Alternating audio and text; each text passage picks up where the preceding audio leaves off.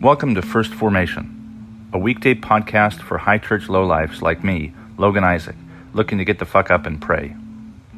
This is where Pew Pew H Q shares morning prayers for the humble, hardy folk caught in the crosshairs of God and country.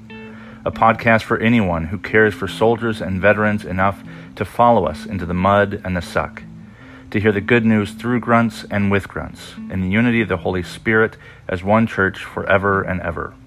Fall in.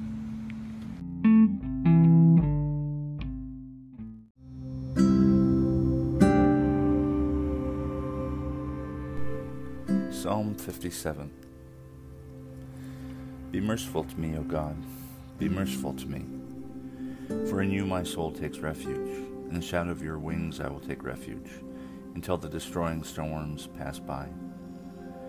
I cry to God Most High, to God who fulfills his purpose for me. He will send from heaven and save me. He will put to shame those who trample on me. God will send forth his steadfast love and his faithfulness. I lie down among lions that greedily devour human prey. Their teeth are spears and arrows, their tongues sharp swords. Be exalted, O God, above the heavens. Let your glory be all over the earth. They set a net for my steps. My soul was bowed down. They dug a pit in my path, but they have fallen into it themselves. My heart is steadfast, O God. My heart is steadfast. I will sing and make melody. Awake, my soul. Awake, O harp and lyre. I will awake the dawn. I will give thanks to you, O Lord, among the peoples. I will sing praises to you among the nations. For your steadfast love is as high as the heavens. Your faithfulness extends to the clouds. Be exalted, O God, above the heavens. Let your glory be over all the earth. First Samuel twenty-five. Verses two through twenty-two. There was a man in Maon whose property was in Carmel. The man was very rich. He had three thousand sheep and a thousand goats. He was shearing his sheep in Carmel. Now the name of the man was Nabal, and the name of his wife Abigail. The woman was clever and beautiful, but the man was surly and mean. He was a Calebite. David heard in the wilderness that Nabal was shearing his sheep. So David sent ten young men, and David said to the young men, Go up to Carmel and go to Nabal and greet him in my name. Thus you shall salute him. Peace be to you, and peace be to your house, and peace be to all that you have. I hear that you have shearers.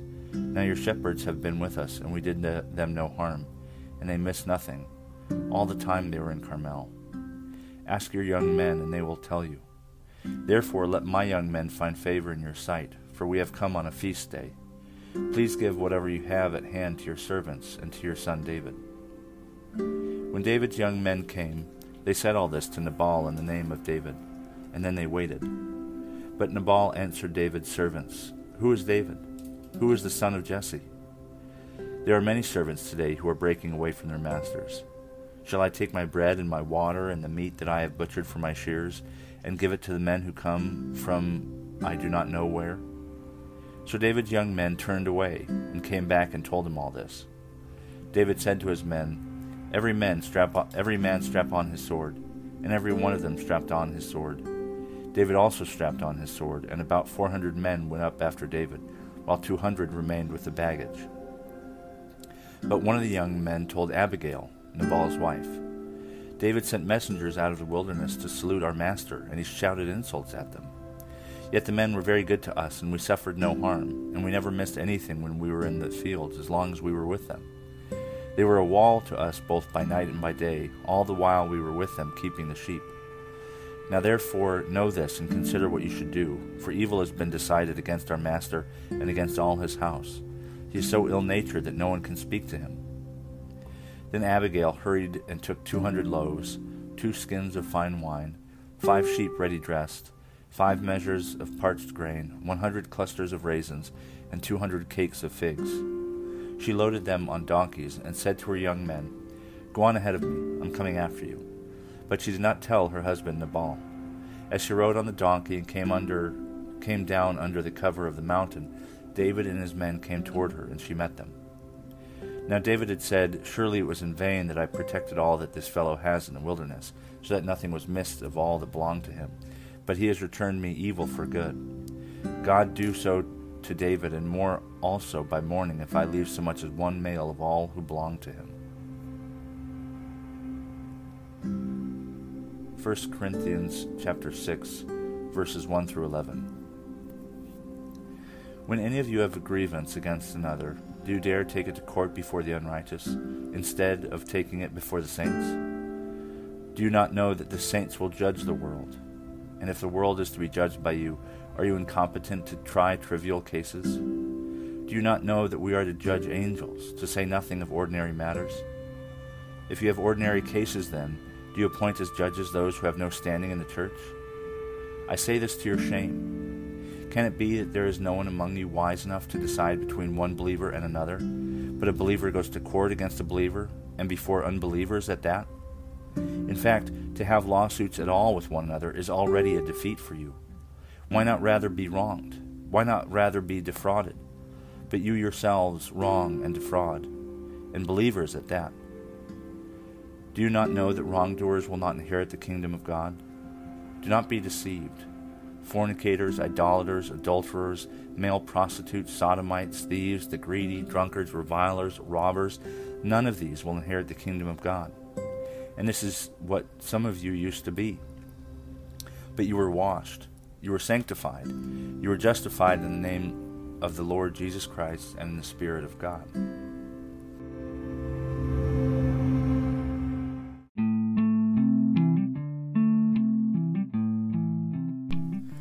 Good morning and welcome to the twentieth Monday after Pentecost. This is Logan Isaac broadcasting from the Appalachian Abbey in Knoxville, Maryland. This morning we pick up uh, Psalm fifty-seven. Uh, there are a couple of things that stood out to me just um, because I I listen to music a lot. Um, if you're familiar with the band Me Without You, they have this wonderful song about being ground by the lion's teeth, to be made into flour, um, to be uh, made for bread of heaven. And uh, there's another song that talks about digging uh, digging a trap um, that... Uh, was set for uh, set by your my enemies, um, but they've fallen into themselves. And then I'm pretty sure it's the same psalm. Um, Mumford and Sons has a song. It may be titled "Awake My Soul," but I'm not sure it is. And it bases the the kind of chorus off of uh, verse eight, "Awake my soul. Awake, O harp and lyre, I'll awake the dawn." Um, of course, Mumford and Sons, the band, they were children of Scottish ministers. Um, they so they are likely heavily influenced by the Anglican Communion um, and uh, perhaps the B C P, but certainly the Psalms. And then we have a reading from First Samuel twenty-five, which I'll get to in a little bit uh, because there's a lot to digest. Um, and then finally, First Corinthians six, uh, which I'll also talk about. I think it's kind of an inter- interesting passage. Um, but the the middle reading um, is kind of long, First Samuel twenty-five. Um, but essentially, um, David is wandering around uh, with, I think, six hundred men. And he's been um, um, occupying these pastures that's been that have been that have been... Uh, used by these shepherds and shearers um, that work for Nabal and his wife Abigail. And Nabal, like, I, I feel like it's kind of like a stereotype. The, the husband is this kind of uh, cantankerous, ill-tempered guy, and the wife is beautiful and smart. Um, you know, uh, the the opposites attract kind of thing must be in play. Um, but David essentially tells his men to go and ask for help um, from Nabal, and um, they say, "Look, we've been we've been protecting your shepherds, and uh, we made sure that no harm came to them, and um, we this is a feast day, and we need your help. Can you help us with some food?" And they go to Nabal, and he says, you know, I, I'm not, I can't really help you out. I don't know David or, you know, this Jesse character that he's descended from. Um, everybody is kind of doing their own thing. All these servants are breaking away from their masters. Um, I'm not going to give you bread and water and meat uh, that are for my own people and give it to somebody I don't know. So David's incensed. Um, the culture, cultural expectation at the time is um, places a very high priority on hospitality. And if Nabal has in fact benefited from the protection of David's men, then the it wouldn't have been outlandish to ask for something in return. Um, it's very likely that uh, they are uh, approaching, you know, Rosh Hashanah, Rosh Hashanah, or or Shavuot, or Tabernacles, or something, and they they just don't have enough food to party, which is kind of what festivals are all about.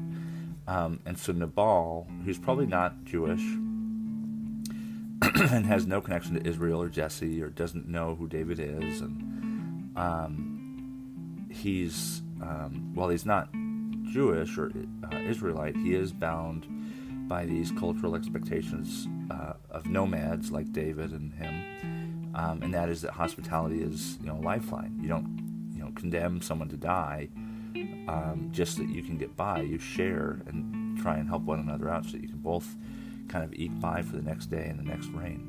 And so David's really pissed, and they are getting ready to uh, be pissed at Nabal and his household. And the same shepherds that have been protected and watched over by David's men go to Abigail, this beautiful, intelligent wife of Nabal's, and they say, look, um, these guys did did us a solid, and your husband just can't can't talk to anybody because he's an asshole. And um, so it's I bring up the passage because it's left us with a cliffhanger. It's almost certain that it'll pick up tomorrow, um, with verse twenty-three or whatever it is, and continue on. Um, but it kind of closes with Abigail preparing all this food, going out on a donkey, which is a sign of humility, this beast of burden, which is not um, not um, at all um, you know, ignorant of the foreshadowing of Jesus riding a donkey into um, Jerusalem for Passover, um, the week before Passover, for his Passion Week. Um, but it closes um, with its, the the reader's attention on David, um, and he's basically kind of fuming and, and kind of building him and his men up so that they can, you know, slaughter Nabal and his household when they get there. But it stops um, right as David kind of says to himself, Um, if by morning I leave, uh, you know, let me, you know, be evil or die or whatever, if by morning I leave so much as one male of all who belong to Nabal. So you're expecting this bloodbath, but it cuts us off, and so I'm, I suspect we'll hear more of this tomorrow. And finally, the reading from First Corinthians six. Um, it's the subtext, the subtitle in the N R S V is lawsuits among believers, but it's really about more than just lawsuits. It's about judging and who will do judging, and whether or not um, those who think that they might be the judges are actually in fact competent and trustworthy to to judge. Um, and you got to kind of backtrack it a bit. The there's a, a strain of thought Um, in uh, Judaism at the time that the Israelites or the, the righteous will judge all the unrighteous, that it wasn't necessarily God that did it. And there's bits and pieces of this, especially I think in Mark, um, where the apostles are the ones who will ultimately be the, the judge over the world, or I shouldn't say the apostles. Um, Christians, the martyrs, they will be the ones who will judge the world. Um, and the assumption is, to be a martyr, you must have a certain amount of commitment to the faith, and certainly humility or confidence in not necessarily the world around you, but in the way that God made the world, um, and you know, you can't be a martyr and be an asshole like Nabal, basically. Um, and those are the perfect people to judge the world, um, probably leniently, but that's just me speculating. Um, and so the saints, uh, the dearly departed, uh, those who are closest to Christ, um, nearest his right hands, um, Paul writes to the Corinthians, don't you know that the saints will judge the world? Um, don't you know that we are to judge even angels who are above us, to say nothing of ordinary, mundane matters? um, can it be that there is no one among you wise enough to decide between one believer and another? And so the Corinthians, the, the church in, in Corinth, um, has apparently fallen out of Paul's favor in terms of Um, certain characteristics that they seem to think they have, and that Paul reminds them that they don't seem to have. He's accusing them of being incompetent to rule over mundane matters, and tells them in no uncertain terms that if you're not competent to do these things, then certainly you will not be competent to do to judge the world, um, and therefore you you you may not be I don't know, eligible for saintliness if clearly you can't even judge between believers. And Paul's upset because um, believers have gone to the secular courts to settle disputes between believers. Um, and this belies the trust within the church um, to settle these disputes, but also the competency. Um, the matters that were being heard by, within the believers' community, those believers that had quarrels clearly did not trust um, those who were adjudicating uh, whatever it is that they were upset about. And so they go to unbelievers. And so it is this this veiled rebuke of um, whoever it is, um, one or many people, who are improperly or um, inadequately or inattentively judging matters between believers. Um, and this is upsetting to Paul because it reflects, you know, lack of a lack of faith and a lack of competency. So it, it it isn't necessarily, the focus is not about lawsuits. The focus is about competency to judge um, and the characters that the church um, calls forth from its members, and um really whether those members embody the qualities required to be good judges of the world.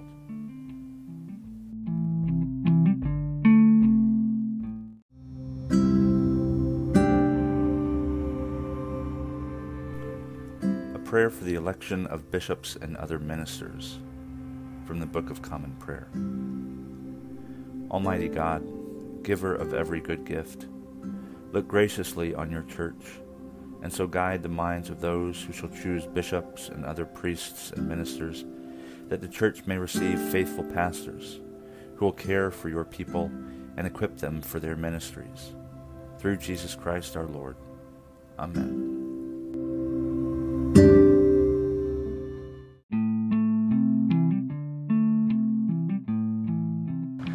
Thank you for falling into First Formation, where Pew Pew H Q shares morning prayers for the humble, hardy folk caught in the crosshairs of God and country. If you like what you've heard, I hope you'll consider participating in one of the three following ways. First, you can support the podcast with a monthly contribution at anchor.fm slash firstformation slash support. You can sponsor Morning Prayer for Pew Pew people with as little as a dollar a month, and you can cancel at any time if I piss you off. Second, you can become a co-host by recording a weekday lectionary reading yourself and sending it to me to be included in an episode of your choosing. Instructions for co-hosts will be provided to you directly, and you don't have to be a grunt to participate in First Formation in this or any way. Finally, and most importantly, you can send me your prayer requests of a minute or less with the recording app of your choice.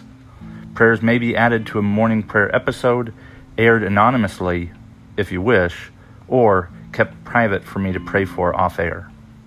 So there you have it, three ways to participate in morning prayers for Pew Pew people.